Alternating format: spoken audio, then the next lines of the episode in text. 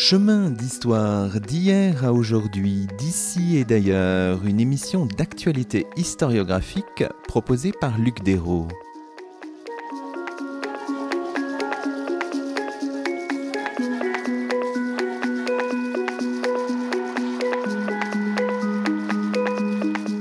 Bonjour à toutes et à tous, c'est le cinquantième numéro de nos chemins d'histoire, le huitième de la deuxième saison. Aujourd'hui, nous avons le plaisir d'accueillir à notre micro Laura Capel. Bonjour à vous. Bonjour. Laura Capel, vous êtes docteur en sociologie de l'art, journaliste, critique de danse et de théâtre, et vous assurez la direction d'un ouvrage tout récemment publié au Seuil, un livre préfacé par le danseur et chorégraphe William Forsythe et intitulé Nouvelle histoire de la danse en Occident, de la préhistoire à nos jours. Aujourd'hui, pour célébrer comme il se doit le cinquantième numéro de nos chemins d'histoire, nous avons décidé de proposer à nos auditeurs un coup de projecteur sur la danse et sur l'histoire de cet art de l'éphémère en Occident depuis le Paléolithique jusqu'au début du XXIe siècle. Alors peut-être qu'on peut, dans ce début de conversation, euh, Laura Capel, en votre compagnie, revenir un peu sur les, les origines du livre, sur la, genèse euh, du, de l'ouvrage. Vous insistez bien dans le titre, vous dites Nouvelle histoire de la danse en Occident, donc on comprend qu'il s'agit à la fois d'un travail de synthèse, mais qui, qui s'imposait alors que l'historiographie, c'est s'est renouvelé ces dernières années? Oui, c'est ça. En fait, euh, il s'imposait parce qu'il n'y avait pas eu euh, d'ouvrage de synthèse de ce type depuis plus de 25 ans maintenant. Euh, le dernier était déjà aux éditions du Seuil. C'était un ouvrage de Paul Boursier qui, dont la première édition remonte encore plus loin, mais dont la dernière remonte à 1993, il me semble. Et depuis, les recherches en danse ont beaucoup évolué. Il y a eu des renouvellements historiographiques majeurs qui n'étaient pas reflétés à l'heure actuelle dans un ouvrage qui soit à la fois rigoureux et qui serve d'introduction également.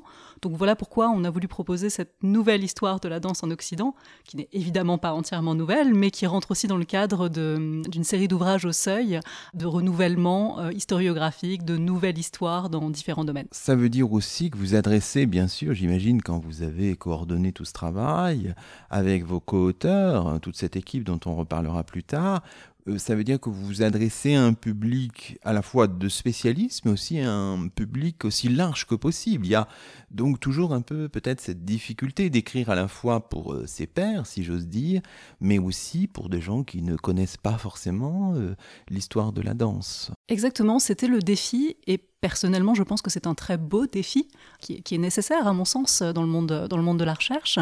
Donc oui, euh, en faisant cet ouvrage, comme il n'y avait pas d'équivalent, on ne pouvait que vouloir parler à tout le monde, à mon sens. Donc nous avons demandé aux, aux autrices et aux auteurs de faire un travail de synthèse qui essaie d'aller le plus directement possible au propos, à l'essentiel, sans pour autant euh, sacrifier les détails, sacrifier, euh, comment dire, les problématiques que pose euh, leur période. C'est un, un, vrai défi, encore une fois, et je les remercie sincèrement d'avoir bien voulu jouer le jeu. De l'avoir fait avec autant de grâce et autant de générosité. Donc ça veut dire par exemple qu'on trouvera euh, comment dirais-je, des bibliographies en fin de chapitre, mais pas forcément des notes, enfin, etc. Exactement, nous avons volontairement limité l'appareil de notes pour que le livre soit peut-être le moins intimidant possible. Euh, bien sûr, pour des gens familiers du monde de la recherche, c'est tout à fait naturel d'avoir euh, des appareils de notes très conséquents.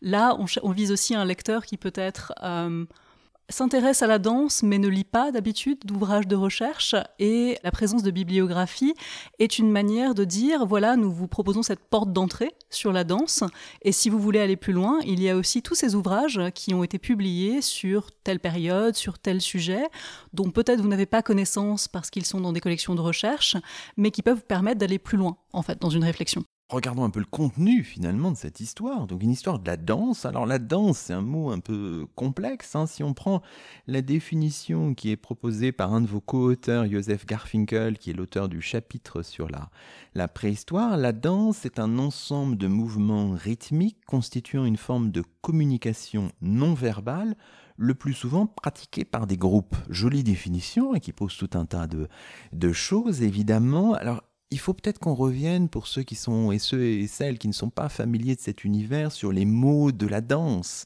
Évidemment, on pense à, aux mots de ballet, aux mots de chorégraphie, etc. Vous revenez aussi sur l'invention même de ces mots dans, au cours de l'ouvrage. C'est ça qui est aussi intéressant. On voit la, la fabrique des choses et des mots, bien sûr, euh, Laura Capelle. Oui, c'était un des objectifs, parce que pour comprendre de quoi on parle, je pense qu'il faut comprendre les termes aussi utilisés dans un domaine. Et dans le cas de la danse, ça peut paraître peut-être un petit peu mystérieux pour ceux qui ne naviguent pas dans cet univers. Par exemple, le terme ballet, on a tout de suite un imaginaire qui est associé au ballet, on pense à des œuvres précises, peut-être à la danse classique aussi en tant que technique, mais en fait c'est un terme qui remonte à, bien plus loin, qui remonte à la Renaissance, qui vient de l'italien, qui vient du terme balletto, qui est un diminutif de bal. Et donc en fait tout de suite on a un lien posé là euh, avec la danse sociale, avec la manière dont on dansait dans les cours princières euh, de la Renaissance. Donc un ballet, ce qu'on peut imaginer aujourd'hui, ce qu'on en dit, n'est peut-être pas ce qu'on a imaginé au fil des siècles, et ça, ça me semble important de le, clarifier pour les lecteurs. Par exemple, on verra dans un chapitre qui est rédigé par Marina Nordera, on, s'intéressera notamment à ce qui est peut-être le premier ballet de l'histoire de la danse, le ballet comique de la Reine, mis en scène le 15 octobre 1581 pour le mariage d'Anne de Joyeuse, un favori euh, d'Henri III, un mignon comme on disait à l'époque, ça c'est tout à fait passionnant. Pour le mot de chorégraphie, on voit aussi toujours en suivant euh, votre ouvrage, en regardant par exemple le chapitre qui est rédigé par Marie Glon, on voit que c'est un mot qui apparaît pour la première fois en 1700 sur la page de titre d'un ouvrage du maître de danse parisien Raoul Auger Feuillet, un ouvrage qui s'intitule Chorégraphie ou l'art de décrire la danse par caractère, figure et signes démonstratifs. Mais à l'époque, c'est surtout, euh, ça désigne, ce terme désigne plutôt une, une notation pour la danse. Et on le voit notamment en regardant l'illustration 15 de votre cahier iconographique qui est intéressante parce que je le dis pour nos auditeurs, il y a plusieurs cahiers iconographiques qui sont tout à fait euh, passionnants. Hein. C'est un livre à lire, mais à regarder aussi. Hein. Oui, pour ce qui est de, chorégraphie, en fait, à l'origine, le terme était beaucoup plus proche de ses origines étymologiques qu'il ne l'est aujourd'hui sans doute. Donc chorégraphie, littéralement l'écriture, en fait, euh, du mouvement. Donc, quand on parle de chorégraphie, en 1700, ce qu'on entend, c'est la notation écrite du mouvement, c'est-à-dire un sens qui aujourd'hui est complètement désuet. Aujourd'hui, quand on dit chorégraphie, on pense composition du mouvement, c'est-à-dire ensemble de pas et de gestes représentés ou pas d'ailleurs, mais enfin représentés dans le cadre d'une œuvre scénique. Donc oui, cette, euh, cette, idée de chorégraphie évolue beaucoup et on voit dans cette, euh, image que déjà euh, vers 1700, on a les premiers systèmes de notation qui apparaissent. Là, c'est celui donc du maître de danse parisien Raoul Auger Feuillet. À l'époque, donc, on parle plutôt de faiseur de ballet, en fait, ou de, maître à danser, plutôt que de chorégraphe, justement, puisque le terme n'est pas utilisé. Et ces notations, c'est très drôle parce que visuellement, on voit tout de suite la manière dont, dont les danseurs se déplaçaient sur le sol. Le but est de représenter en fait euh, comme une salle de bal vue du dessus dans laquelle se déplaceraient des danseurs avec des gestes indiqués, euh, les moments de la musique auxquels sont rattachés tel ou tel pas. Alors bien sûr, les systèmes de notation ont beaucoup évolué au fil du temps, ce n'est pas un système euh, moderne, au sens où moderne au sens d'utiliser encore à l'heure actuelle, mais c'est très intéressant de comparer justement avec d'autres systèmes de notation qu'on voit plus tard dans l'ouvrage quand on regarde votre, votre livre, évidemment, on se dit qu'à un moment, il est peut-être difficile de faire l'histoire de toutes les danses en quelque sorte, et à un moment forcément qu'on va un petit peu réduire la focale sur le ballet, les ballets, parce que l'histoire de la danse, c'est plus que ça aussi. Oui, bien sûr, je dirais plutôt la danse scénique, parce que du coup les ballets ont tendance à, renvoyer à un genre précis. Euh, mais effectivement, il nous aurait fallu, je pense en fait, trois volumes en réalité, pour euh, représenter euh, peut-être l'intégralité des modes de représentation du mouvement au fil du temps. C'est vrai que à partir de l'apparition de la danse scénique, on resserre un petit peu la focale sur ce sujet dans le livre, pour des raisons purement pratiques. On aurait aimé pouvoir ajouter beaucoup plus de choses dans, dans l'ouvrage, aussi parce qu'il y a un réel foisonnement, en fait, à partir déjà du 19e siècle, mais aussi, surtout au 20e siècle, une explosion euh, des genres, des modes de chorégraphie, des esthétiques représentées, qui font que c'est très compliqué de synthétiser l'évolution de ces mouvements euh, sur un espace aussi large que celui qui nous préoccupe, de manière euh, réduite, sans leur donner peut-être la place nécessaire, en fait, pour que ces idées s'épanouissent aussi, étant donné qu'elles ne sont toujours très connues, en fait, du grand public. Évidemment, il y a une question de source aussi, bien sûr, parce que vous le dites, la danse, c'est un défi pour les historiens, pour les historiennes. On marche sur des sables mouvants. Parce que vous le dites dans votre, dans votre introduction générale, il y a évidemment un processus d'effacement qui est évident pour les périodes anciennes, mais aussi valable. Vous insistez là-dessus pour des périodes plus, plus récentes. Et donc on a toujours affaire à une histoire à trous, ajoutez-vous. Ça, c'est tout à fait passionnant, Laura Capelle. Oui, c'est très complexe parce qu'on on peut peut-être avoir l'impression que, par exemple, les œuvres du XXe siècle sont bien connues, bien conservées, de notre point de vue de euh, chercheuses et chercheurs du XXIe siècle. En fait, ce n'est pas du tout le cas. La conservation du mouvement et de la danse est extrêmement partielle, y compris à des époques relativement proches de la nôtre, ce qui complexifie le travail du chercheur parce qu'en fait, le processus d'effacement est souvent un processus de sélection. C'est-à-dire qu'il y a des raisons qui président au fait qu'on va conserver l'héritage de tel ou tel artiste ou l'héritage de tel ou tel mouvement et moins celui d'autres mouvements. Le problème étant que si on réalise 20 ans, 50 ans plus tard, que en fait la démarche n'a pas été faite de, de conserver des sources plus complètes dans un domaine, très souvent c'est trop tard en fait la danse est perdue. On ne peut plus que revenir à des sources euh, secondaires sur le mouvement qui nous disent beaucoup de choses. Évidemment, de la danse, et les historiennes et historiens s'appuient énormément dessus, mais qui est toujours euh, autour de l'essence même, en fait, de la danse, qui est le mouvement, et très difficile à capter. Alors, regardons un peu l'histoire telle que vous la, la fabriquez, telle que vous la tissez avec vos co-auteurs, vos co-autrices. Alors, on a vu que c'est une histoire des chorégraphies, bien sûr, mais c'est aussi une histoire du corps, des corps, une histoire des émotions, une histoire des femmes. Donc euh, l'histoire de la danse est à la rencontre finalement d'un ensemble considérable courant de types d'histoires, mais il faut aussi souligner que l'histoire de la danse est le fait de spécialistes venus de mondes extrêmement divers et d'autres disciplines que, que l'histoire. Donc dans votre livre, vous allez évidemment vous abordez cette histoire de la danse avec, euh, comment dirais-je, une logique, des logiques inter ou transdisciplinaires. Je pense que c'est très important pour vous, Laura Capel. Et vous-même, vous n'êtes pas de formation historienne finalement. Et vous dirigez cette nouvelle histoire de la danse. C'est vrai, c'est vrai, et en fait je pense que c'est presque caractéristique du regard qui a été porté sur la danse dans le domaine de la recherche.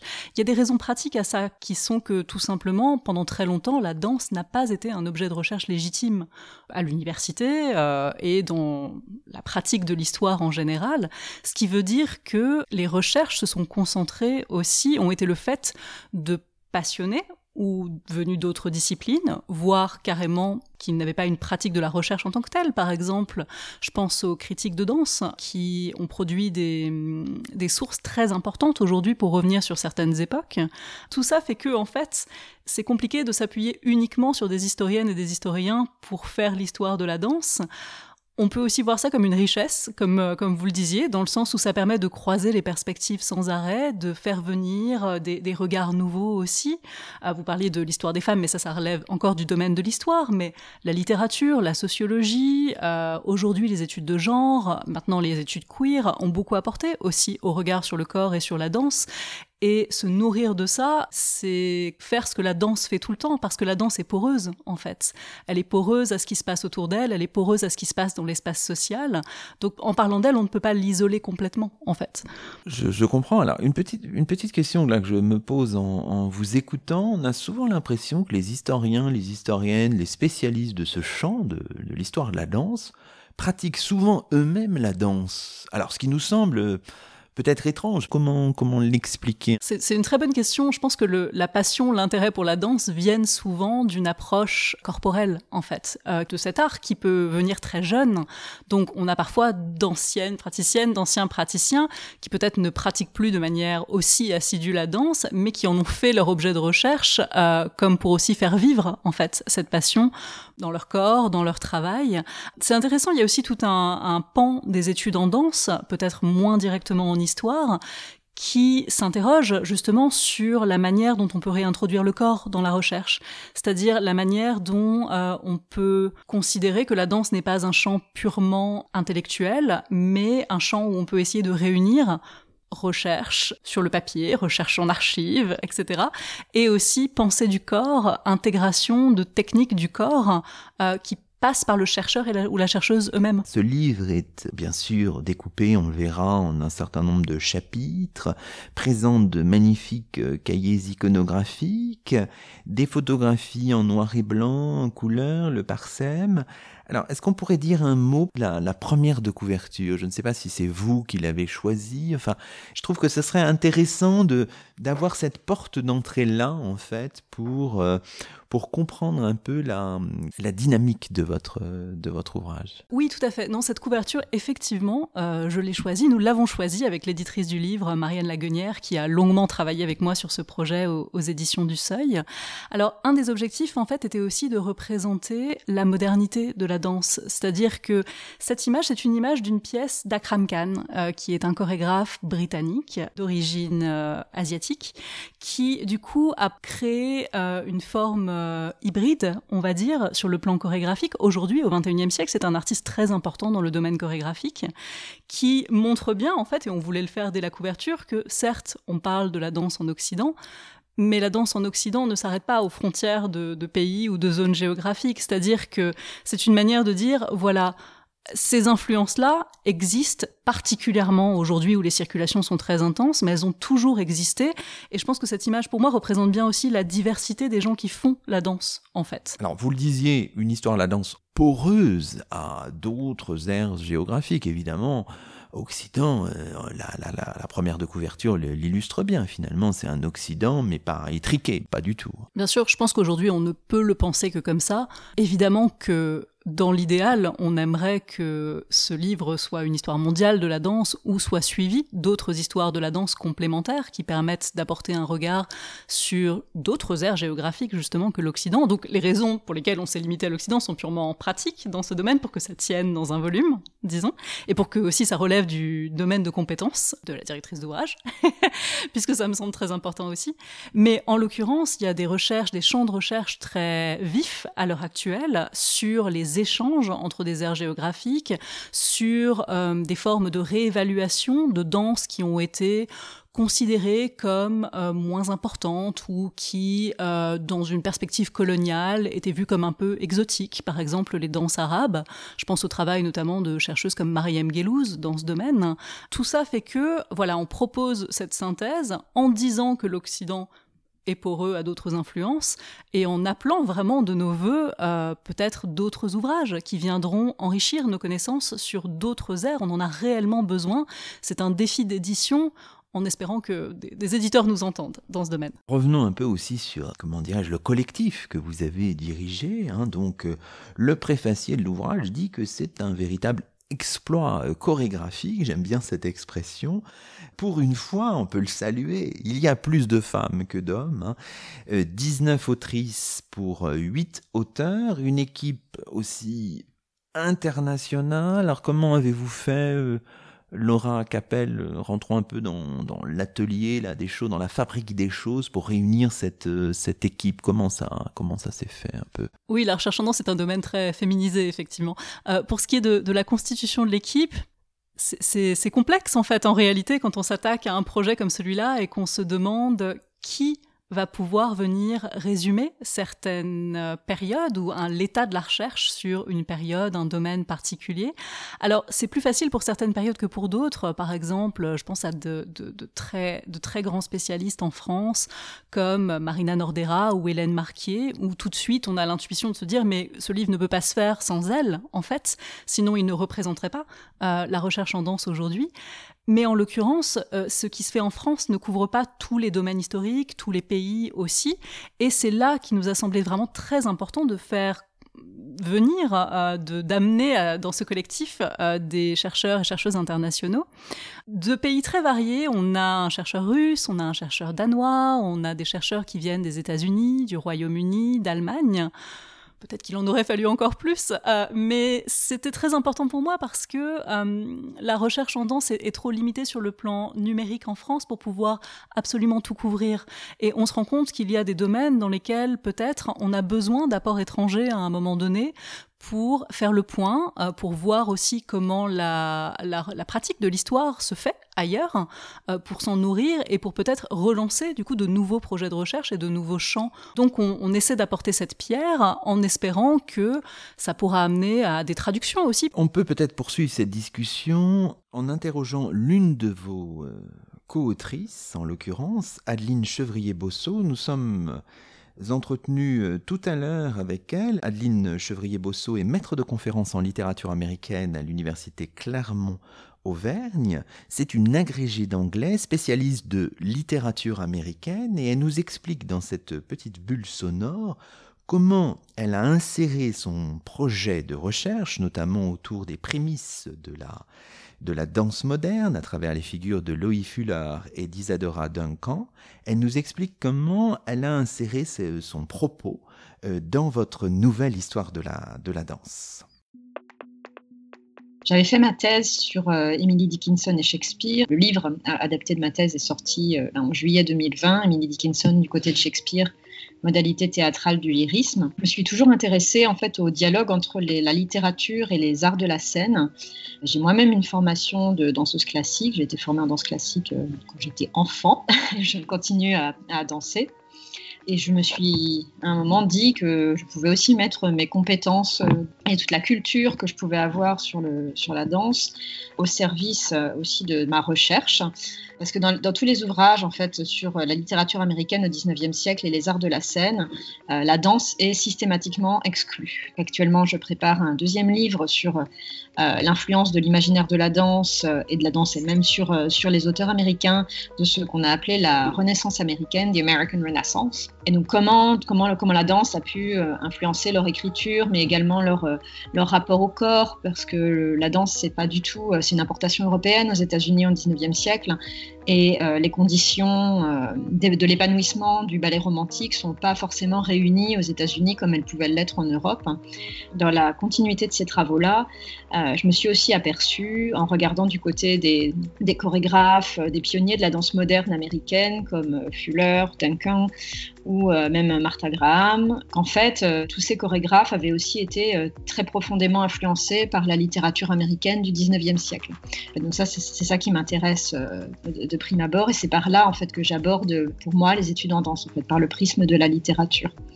Et c'est également ce, par quoi euh, j'ai euh, abordé le chapitre que je propose donc, dans la nouvelle histoire de la danse euh, éditée par Laura Capel, parce que Isadora Duncan, par exemple, expliquait qu'elle était la fille spirituelle hein, de Walt Whitman, qui est un des auteurs majeurs de la Renaissance américaine.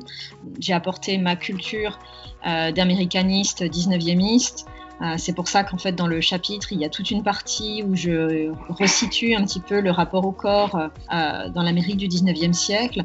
Et euh, tout de suite en fait par le biais plutôt de la littérature puisque je crois que tu as évoqué Edith Wharton et puis Gertrude Stein, qui faisait aussi partie des expatriés au début du, 20e siècle, pardon, comme Fuller et, Duncan.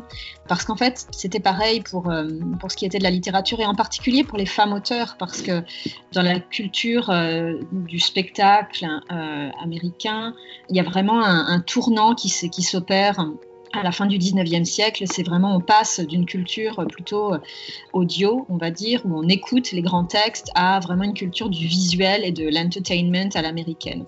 Et, ça, ce passage, c'est extrêmement euh, Enfin, ça, se fait vraiment au détriment des femmes artistes qui deviennent euh, surtout euh, des objets de séduction et non plus justement des artistes. C'est précisément ce qui a poussé Fuller et Duncan à, quitter les États-Unis et à venir chercher euh, en Europe des conditions d'épanouissement euh, artistique et personnel, un endroit où elle pourrait vraiment être reconnue comme artiste et pas seulement comme euh, une jolie femme sur scène. Dans le chapitre, j'ai aussi essayé de, montrer comment les deux, ces, deux chorégraphes, euh, ces, deux danseuses avaient pu négocier en fait les, conventions genrées de leur époque. Et aussi, je pense que c'est très important de le rappeler que ce sont toutes les deux des artistes queer l'art chorégraphique euh, que propose Fuller, justement, ça sort complètement de, des stéréotypes genrés.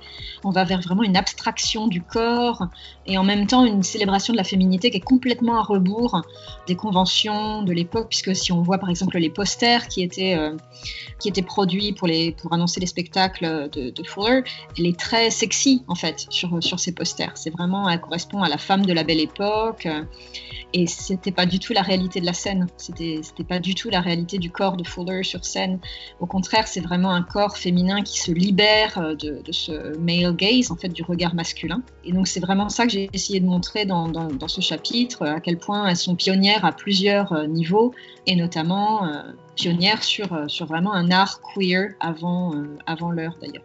Il y a beaucoup de points communs en fait entre, entre Duncan, Fuller et puis les, modernistes au début du XXe siècle, qui eux aussi se sont beaucoup exilés en Europe euh, dans l'expérimentation formelle, euh, dans le fait de rompre avec euh, les traditions, en l'occurrence, que ce soit Duncan ou Fuller, ont vraiment rompu avec alors Fuller plus la, tradition scénique, elle a inventé tout un tas de dispositifs scéniques et Duncan était la première à utiliser de la musique de concert en fait et non pas de la musique de ballet pour, pour ses pièces. Donc ça aussi, ça, faisait, ça a fait scandale auprès d'une partie du public, le fait qu'elle ne danse pas sur de la musique prévue pour ça mais qu'elle utilise de la musique euh, symphonique. Et donc, euh, donc c'est vrai que c'était, c'est vraiment par là en fait que, moi je suis, euh, je suis venue à m'intéresser à, à, ces deux danseuses. C'est par le biais des études culturelles et aussi des études littéraires. C'était Adeline Chevrier-Bosso, maître de conférence en littérature américaine à l'université Clermont-Auvergne, l'une des co-autrices de la nouvelle histoire de la danse en Occident de la préhistoire à nos jours, dirigée par Laura Capel. Alors Laura Capel, on peut peut-être terminer cette première et longue partie en regardant un petit peu la distribution des chapitres, une histoire, une nouvelle histoire de la danse qui fonctionne en quatre blocs inégaux. Une première partie consacrée à la préhistoire, à l'époque antique au Moyen Âge, qui s'intitule Danse sacrée, danse profane. Quatre chapitres, dont un consacré évidemment à la culture citoyenne de la danse en Grèce, hein, par Marie-Hélène de Lavauroux, l'une des plus grandes spécialistes de la question, un autre présentant la situation dans le monde romain, par Marie-Hélène Garelli, une deuxième partie qui s'intitule Vers l'épanouissement de la danse scénique, vous avez insisté sur ce terme tout à l'heure, de la Renaissance au XIXe siècle, huit chapitres, une troisième consacrée au XXe siècle avec sept chapitres mais en fait onze interventions, et puis une quatrième et dernière partie consacrée au temps présent avec quatre chapitres. On voit bien le déséquilibre assumé chronologique qui correspond évidemment aux logiques de la recherche aujourd'hui, enfin qui dans l'histoire de la danse, si j'ose dire, est, est finalement classique. Oui, et puis finalement, à ce qu'on peut dire, je pense qu'on ne peut pas être non plus euh, trop trop ambitieux encore pour ce qui relève du 21e siècle, par exemple, euh, qui qui constitue la toute dernière partie. Bien sûr, là, on est dans une tentative d'approche de ce qu'on peut dire en tant qu'historienne ou historien et euh, également selon les disciplines, euh, selon d'autres disciplines, euh, de ce qui se passe depuis 20 ans ou 30 ans dans le champ chorégraphique, des recompositions en cours. Mais bien entendu, on ne pouvait pas complètement équilibrer, ça aurait été un petit peu injuste à l'égard à l'égard d'autres périodes. Je pense notamment au XXe siècle, et c'est vrai que s'il y a autant de contributions sur le XXe siècle, c'est parce que c'est un petit peu le un moment où, tout se joue en fait sur le développement de la danse scénique et où surtout il y a beaucoup de choses à comprendre, à apprendre pour former aussi des spectateurs en fait, euh, pour que euh, les gens qui aiment la danse, qui vont en voir à l'heure actuelle, puissent y aller avec des bases sur les œuvres qui euh, informent encore aujourd'hui le travail des artistes actuels.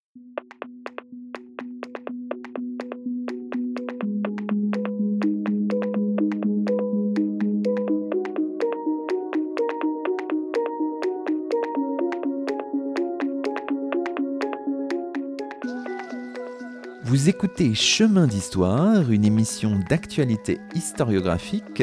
Aujourd'hui, Luc Desros s'entretient avec Laura Capel. Laura Capel qui assure la direction d'un ouvrage publié par les éditions du Seuil et intitulé Nouvelle histoire de la danse en Occident, de la préhistoire à nos jours.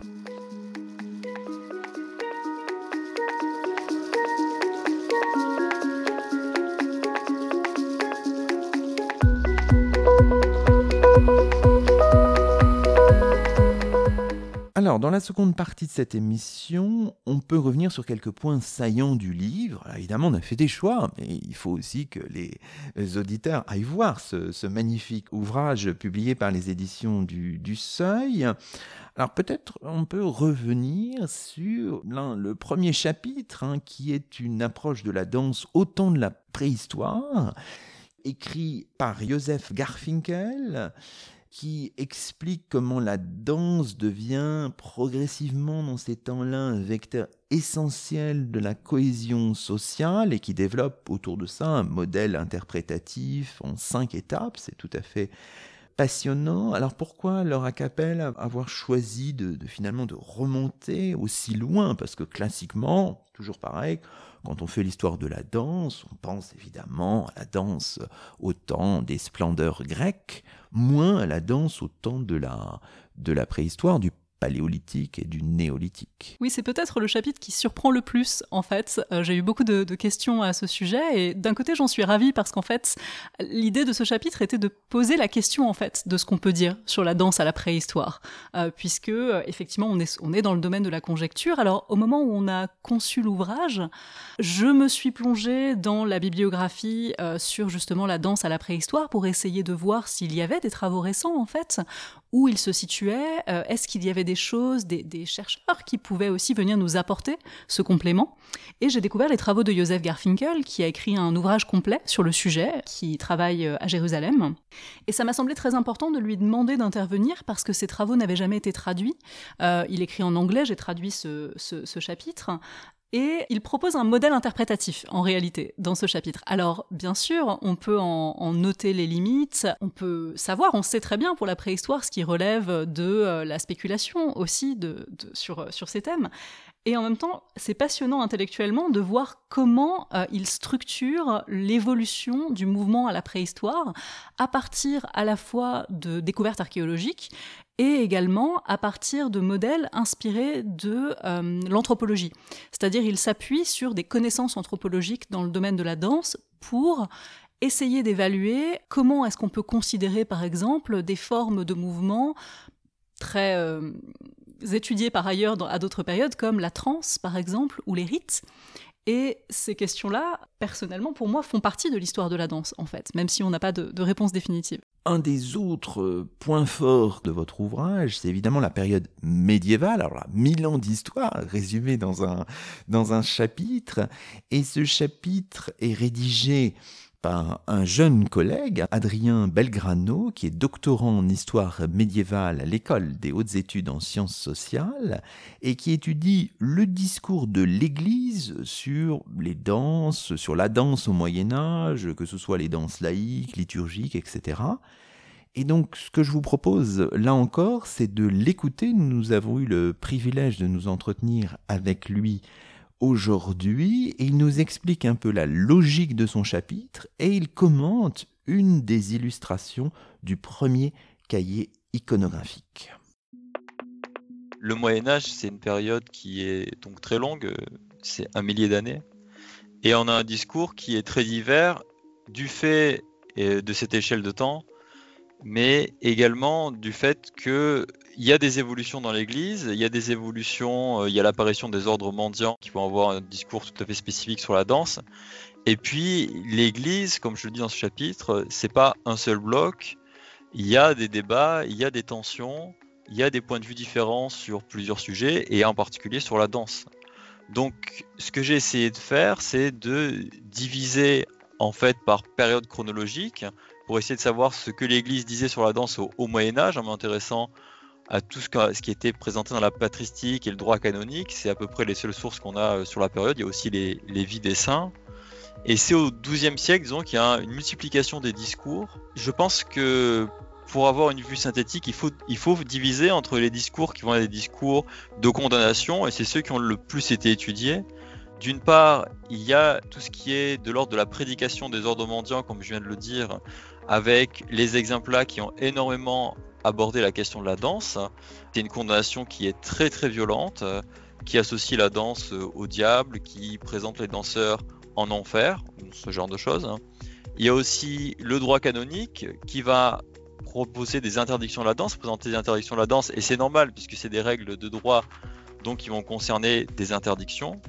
Et à côté de ce discours, de ce double discours qui est le plus étudié, il y a toute une pensée de la danse qui a été moins étudiée ou qui a été étudiée plus tardivement. Par exemple, euh, les danses sur les danses cléricales, on a la réflexion des liturgistes, liturgistes qui ont essayé de réfléchir à pourquoi on a des danses dans un certain nombre de rituels qui ont lieu dans les églises, pourquoi les, les chanoines vont danser par exemple quand les chanoines dansent, pourquoi les moines vont danser.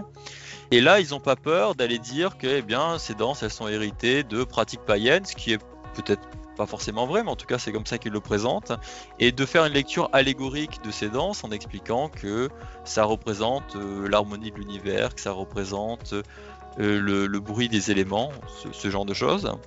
Et à côté de cette réflexion-là des liturgistes, on a aussi une réflexion euh, théologique d'interprétation de, la Bible, de la danse euh, du roi David devant l'arche, par exemple, qui va pousser les théologiens, notamment Albert le Grand, à avoir une vision nuancée, parce que dans la Bible, il y a des condamnations de la danse, mais il y a aussi cette valorisation, la danse du roi David devant l'arche, c'est une danse qui est très valorisée.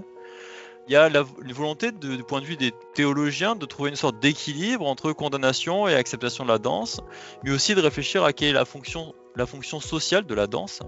Et donc cette réflexion est très intéressante parce que c'est tout ça qui va enrichir les débats qui se multiplient à partir du 15e siècle et ce que je dis dans, euh, dans ce chapitre aussi, c'est que 14e, 15e siècle, on a une multiplication des représentations iconographiques de la danse et qui sont pas compréhensibles si on n'a pas cet ensemble de discours, toute cette complexité, cette multiplicité de discours sur la danse qui s'élabore à partir des 12e, 13e siècles, à la fois chez les prédicateurs, mais aussi chez les liturgistes, chez les canonistes et bien sûr euh, dans la théologie, dans la scolastique. Quand on s'est posé la question du choix des illustrations, on tenait, bon, en plus d'images qui ont été beaucoup abordées par l'histoire de l'art, à ce qu'il y en ait une qui a pas le même intérêt, disons, euh, esthétique, mais qui peut nous apprendre d'autres choses sur la danse. On a choisi une image que j'aime beaucoup et qui est tirée d'un recueil, le Sinoudi, qui est un recueil d'exemplaires. C'est une image qui illustre un exemplum qui raconte qu'une danseuse a volé une hostie, l'a placée dans sa bourse, et que euh, l'hostie s'est mise à saigner pendant la danse, euh, signe de, la présence euh, divine dans l'hostie. Ce que je trouve intéressant avec cette image, c'est qu'on a des informations sur les pratiques. On voit que les danseurs se tiennent par des ficelles, on voit qu'il y a une alternance homme-femme. C'est le genre de choses qui est, pour le fait de se tenir par une ficelle, pas souvent détaillé dans les textes. On remarque aussi que la danseuse, elle est représentée à l'avant de la danse, et elle est plus grande que les autres. Euh, on peut la reconnaître parce qu'elle a une bourse qui saigne. Et, ça, c'est typique du discours voilà, des prédicateurs, parce qu'ils essaient de construire un personnage, le meneur de danse, qui est leur ennemi, qui est le serviteur du diable, etc. Et ici, la danseuse mène bien la carole, ou, la tresse, comme on ne sait pas, on dirait une chaîne ouverte. Enfin, ce qui est intéressant, c'est qu'à droite de l'image, on a la représentation d'un autre exemplum avec une pécheresse qui vient, qui décide de se confesser et de renoncer au péché en voyant un prêtre euh, avec euh, une hostie. Et très souvent dans ce recueil, quand deux exemplaires sont représentés, ils sont séparés par une ligne. Ici, c'est pas le cas. Et ça donne l'impression que, en quelque sorte, c'est la danseuse qui est venue se confesser et s'agenouiller devant le prêtre. Et ça, ça figure d'une certaine façon euh, le triomphe de l'Église euh, sur la danse. C'était Adrien Belgrano, doctorant en histoire médiévale à l'École des hautes études en sciences sociales, l'un des co-auteurs de cette nouvelle histoire de la danse en Occident dirigée par Laura Capel, avec qui nous, discutons aujourd'hui. Alors, dans, le souci de, revenir sur les points forts de l'ouvrage, il fallait faire des choix, c'est toujours euh, difficile. Donc, après l'époque moderne, qui est très importante, évidemment, je ne dirais pas le contraire, après l'avènement du ballet romantique, dont on retient souvent et peut-être à tort, uniquement la sylphide et Gisèle, alors que l'héritage en est bien plus complexe, c'est tout le propos de Sylvie Jacques Mioche, on peut évoquer la figure de Marius Petitpas qui a une vie incroyable hein, entre 1818 et 1910, un Marseillais qui part pour Saint-Pétersbourg à l'âge de 29 ans et qui connaît une carrière prolifique euh, en Russie. Donc on a deux chapitres autour de cette figure, l'un rédigé par Sergei Konaïev et l'autre par Alester Macaulay. Alors pourquoi avoir insisté euh, autant sur cette, euh, cette figure de Marius Petitpas, euh, Laura Capel Elle est vraiment structurante dans, dans l'histoire de la, de la danse? Oui, c'est vraiment lié au fait que les recherches ont été trop limitées à son sujet jusque-là, et donc qu'il nous semblait important d'insister sur une figure comme Marius Petitpas dans le cadre de cet ouvrage. C'est vrai qu'il y a certains chapitres qui reprennent euh, des points de l'histoire de la danse qui peut-être ont une bibliographie déjà plus large en français, sur Marius Petitpas, on est sur un champ en pleine ébullition à l'heure actuelle, avec les travaux de Sergei Konaïev, avec la biographie de Nadine Meissner, et j'ai voulu proposer à Alastair Macaulay, qui est l'ancien critique de danse en chef du New York Times, d'ajouter un petit essai en fait, sur Marius Petitpas, qui a trait à son style. Sergei Konaïev revient de manière extrêmement précise sur la biographie de Marius Petitpas, a découvert énormément de choses à partir des archives sur sa trajectoire, son parcours, sur ses relations avec les théâtres impériaux russes, qui vont en fait euh, devenir le cadre de tout son travail pendant un demi-siècle, et qui vont permettre à son répertoire de continuer à exister et de nous parvenir, en fait, jusqu'à aujourd'hui. Et Alastair Macaulay propose une réflexion sur ce qu'on peut dire aujourd'hui du style de Petit Pas. C'est-à-dire que les œuvres de Petit Pas pour donner quelques, quelques noms qui vont parler à tout le monde, je pense. c'est à la Bayadère, à la Belle au Bois dormant, à une grande partie du Lac des Cygnes, ou encore à Raymonda. Donc des ballets qui sont à la base, en fait, du répertoire classique occidental à l'heure actuelle, sur lesquels, en fait, on sait finalement relativement peu de choses. C'est-à-dire, ces ballets nous sont parvenus mais en réalité, les ballets sont transformés dans l'histoire de la danse.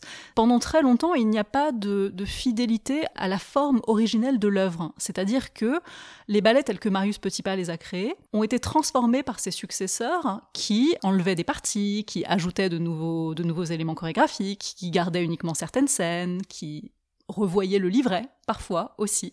Et tous ces éléments-là font qu'en fait, ce que nous, on connaît comme les œuvres de Marius Petitpas sont des ballets composites en fait, dont on, dont on, a perdu un petit peu le sens de ce qui relève réellement du travail de Marius Petitpas. Et tout le, travail d'Alastair Macaulay, qui a suivi euh, le, le, processus ces 20 dernières années à peu près de reconstruction des œuvres originelles de Marius Petitpas, dont on aura peut-être l'occasion de, reparler, euh, tout son propos est justement d'essayer de nous dire qu'est-ce qui est constitutif du style chorégraphique de Petitpas. Qu'est-ce qu'il faisait que peut-être personne d'autre ne faisait ou qu'il faisait mieux que n'importe quel autre chorégraphe à son époque ou, euh, ou par la suite? Comment fait-il pour retrouver ça alors? Alors, c'est effectivement une grande question. C'est lié à l'histoire de la notation dont on parlait tout à l'heure. Euh, en réalité, Marius Petitpas a eu la chance il n'était pas très content à l'époque, mais c'était une chance malgré tout euh, d'avoir euh, dans, sa troupe, dans la troupe qu'il dirigeait à Saint-Pétersbourg, donc qui est actuellement le ballet du Marinsky, qui à l'époque était le, théâtre impérial de Saint-Pétersbourg, euh, d'avoir dans sa troupe à la fois un danseur Vladimir Stepanov qui va inventer un système de notation, et ensuite, après la mort de Stepanov, d'avoir un régisseur, Nicolas Sergeyev, qui va prendre les partitions qui ont été constituées donc les partitions chorégraphiques, les notations en fait des ballets de petits pas, et qui en 1917, quand il quitte la Russie au moment de la Révolution, va emmener ses partitions avec lui. Donc il emmène ses notations d'abord en Europe, euh, il passe notamment par le Royaume-Uni. Certaines de ces notations servent à représenter les ballets de petits pas euh, en Europe. Et ensuite, on les oublie un petit peu, ces documents qui ont pourtant une valeur incroyable, mais l'époque n'était peut-être pas à leur, leur redécouverte. Euh, elles finissent dans les collections de l'université d'Harvard dans les années 1950. Et ce n'est qu'à la fin des années 1990 qu'on va redécouvrir ces documents pourtant essentiels sur Petit Pas, qui en fait nous donnent une idée de la forme au tout début du XXe siècle, donc un tout petit peu vers la fin de la carrière de, Marius Petitpas, une idée de la forme euh, des ballets de Petitpas à son époque, en fait, avant qu'ils ne soient transformés par d'autres compagnies, par d'autres chorégraphes, par d'autres danseurs. Vous reproduisez d'ailleurs dans, l'ouvrage, hein, je crois que c'est l'illustration qui doit être l'illustration 22, des notations qui permettent de, comprendre un peu euh, la manière de fonctionner de, de petits pas, c'est ça? Absolument, euh, c'est très intéressant parce que on voit du coup comment fonctionne aussi ce système de notation, comment il est différent de celui de feuillet dont on parlait tout à l'heure. Par exemple, donc là le système Stepanov fonctionne avec trois portées qui ressemblent à des portées musicales. C'est-à-dire qu'il y a une portée qui va servir à noter euh, les mouvements des jambes, une portée qui va servir à noter les mouvements des bras et des mains, et une portée qui sert à noter la tête et le torse. Parfois, ces notations sont incomplètes, très clairement. Il y a selon les ballets, selon les passages, parfois on n'a qu'une seule partie de ce que fait le corps, parce qu'il y avait aussi ce que présupposaient les danseurs de l'époque, en fait, en lisant les notations, il y avait des choses qui étaient évidentes pour eux, qui peut-être le sont moins aujourd'hui. Et en plus de ces portées, on a les déplacements sur scène, toujours, euh, des danseurs, comme chez Feuillet, qu'on voit donc dans cet exemple, donc, qui est l'illustration 22, qui est le tout début du grand pas classique euh, du troisième acte de Paquita un ballet repris et transformé par Marius Petitpas déjà au cours de sa vie. Ah oui, alors ça c'est tout à fait passionnant, je trouve, parce qu'on voit bien aussi ce qu'on a souvent vu hein, dans cette émission à travers tout un tas d'histoires finalement, toute cette, en quelque sorte, cette sédimentation même archivistique, enfin des, toute cette mémoire aussi, ça existe évidemment dans dans l'histoire de la danse, qui fait que c'est toujours complexe de revenir à une forme euh, originelle, tellement euh, se sont déposés euh, comme par couche finalement tout un tas de choses différentes. Donc ça c'est vraiment tout à fait tout à fait passionnant. On peut aussi souligner que finalement la figure de Marius Petitpas a une profonde influence jusqu'à aujourd'hui encore, on pourrait dire? Absolument, c'est une figure en fait centrale de, de l'histoire de la danse dans le sens où le nombre, par exemple, de reprises et de réinventions d'œuvres comme Le Lac des Cygnes ou comme La Belle au Bois dormant serait même difficile de les compter en réalité, puisque nombre de chorégraphes contemporains ou dans d'autres genres, dans des genres complètement différents, euh, vont s'approprier les partitions aussi de Marius Petitpas, les livrets, pas toujours la chorégraphie elle-même, pour réinventer ces espèces de, de, de mythes originels en fait du ballet classique.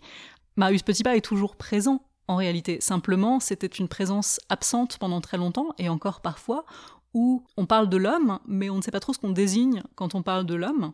Et encore aujourd'hui, les, recréations, le retour à la notation fait débat en fait dans le monde de la danse. C'est-à-dire, il y a des, compagnies, euh, des directeurs de compagnies, des danseurs qui considèrent que c'est vain en fait d'essayer de, revenir à ce qui s'est fait à la fin du 19e siècle, que ces ballets ont été améliorés au fil du temps et qu'il faut en rester à ce qu'on sait.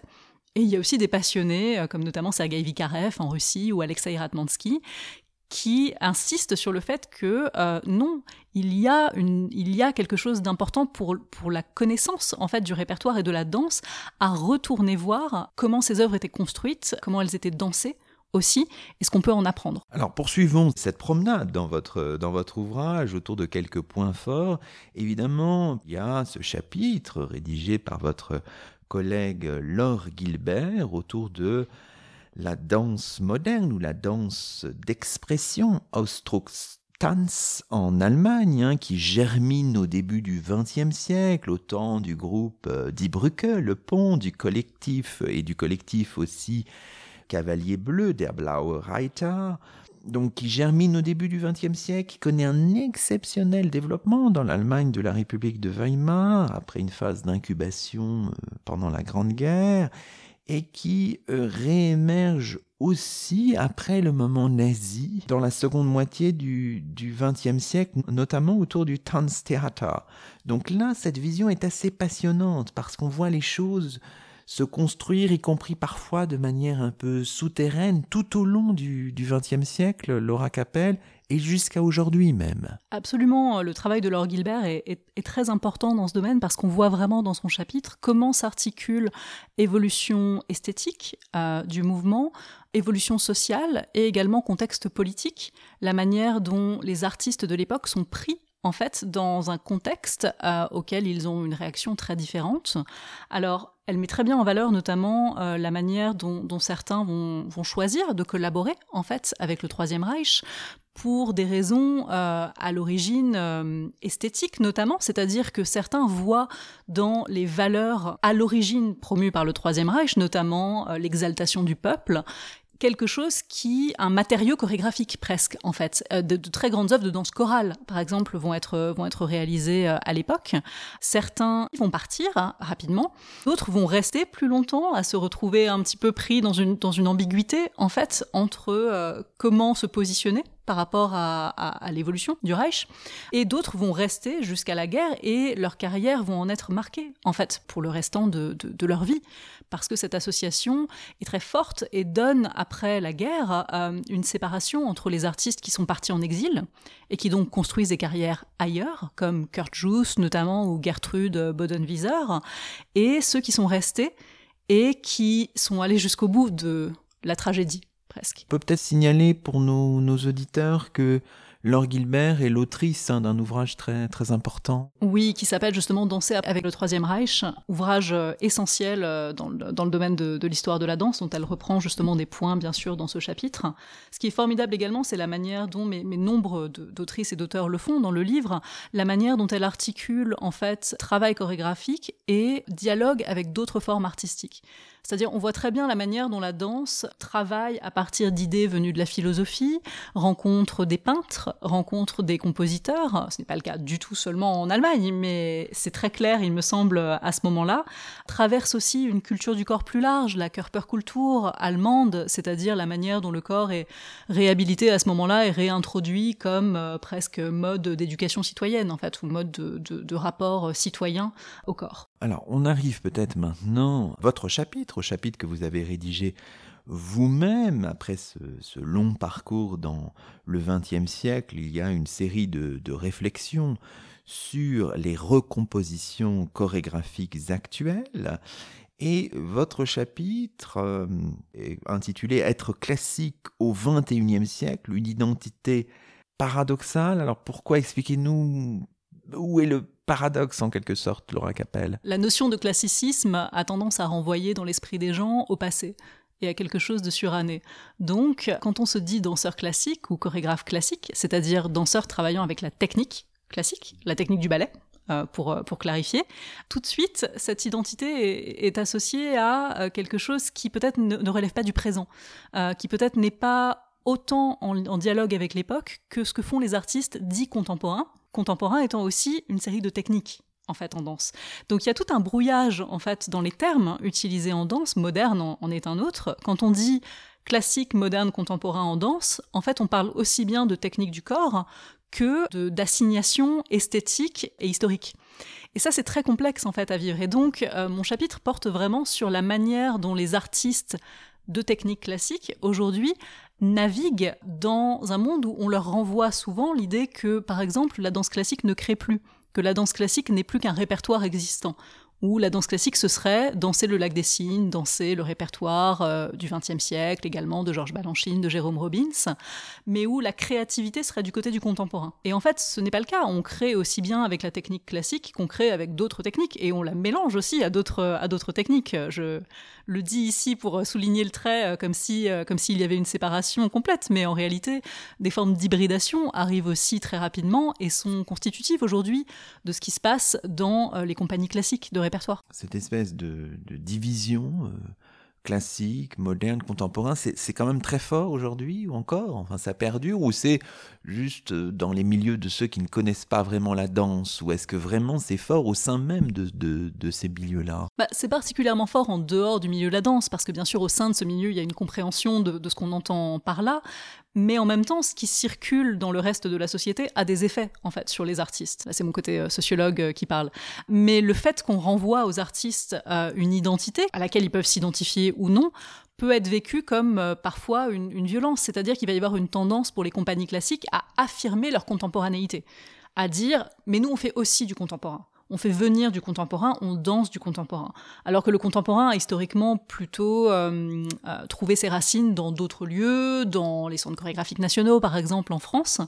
Il y a cette confusion aujourd'hui de une compagnie classique moderne, qu'est-ce qu'elle doit faire en fait? Quel est son objectif? Est-ce que son objectif c'est le maintien d'un répertoire classique? Est-ce que c'est la création? En général, il y a toujours une part de création, mais que doit recouvrir cette création? C'est une vraie question. Alors, il nous reste peut-être quelques minutes. Peut-être qu'on pourrait évoquer, moi ça m'a assez passionné, le voguing un petit peu. Est-ce que vous pouvez nous présenter ça? Peut-être qu'on peut, peut dire quelques mots sur ça parce que ça ouvre des portes vers d'autres horizons et c'est aussi ce que vous faites dans cet ouvrage. C'est Oturis, effectivement, qui en parle dans, son chapitre sur euh, la manière dont la danse est, travaillée par les médias de masse, en fait, au XXe siècle. Donc, le, voguing arrive un petit peu plus tardivement.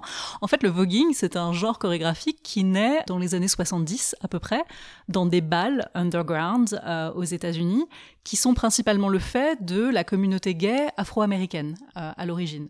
C'est-à-dire que c'est une forme, en fait, de réappropriation d'images dominantes si on l'appelle voguing, c'est parce qu'en fait, ces artistes étaient inspirés par le magazine Vogue et donc euh, reprenaient des poses vues dans le magazine Vogue. Donc vous imaginez ces poses un petit peu caricaturales de la mode, très graphiques, où le corps est un peu euh, désarticulé, et en faisaient une danse pleine de joie, enfin de d'ébullition aussi, une manière de se réapproprier en fait euh, un lieu de vie à soi également par la constitution de famille, c'est-à-dire le voguing en fait fonctionnait euh, et fonctionne toujours. En réalité, c'est toujours une scène active sous la forme de maison. C'est-à-dire que on se recrée une famille euh, quand on arrive dans le voguing. On appartient à la euh, House of Extravaganza, par exemple. Donc Extravaganza devient le nom de famille. On peut être José Extravaganza comme un grand artiste euh, du voguing.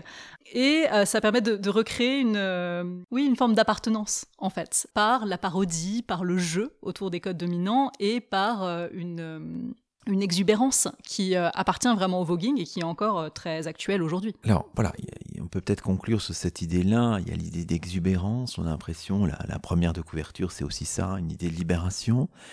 Mais pour ceux, qui, ceux et celles qui ne connaissent pas la danse, ils ont toujours aussi l'idée que la danse, c'est, on le disait, mais ça évoque peut-être ça aussi, euh, la danse classique, c'est aussi une souffrance du corps, une souffrance qu'on impose au corps, et c'est quelque chose d'un peu terrible qui fait peur dès le, plus jeune âge. Alors, est-ce qu'on retrouve aussi ça dans votre, dans votre livre, l'histoire des corps, qui se libèrent, mais qui souffrent aussi un peu, euh, Laura Capel Absolument, c'est essentiel. Il y a toujours presque cette dialectique en fait entre la souffrance peut-être de euh, l'artiste qui veut aller jusqu'au bout de ce qu'il fait, pas seulement dans la danse classique d'ailleurs, il y a beaucoup de formes, beaucoup de genres de danse où le danseur va aller tellement loin dans la répétition, dans la précision du mouvement qu'il y a un coût physique à ça.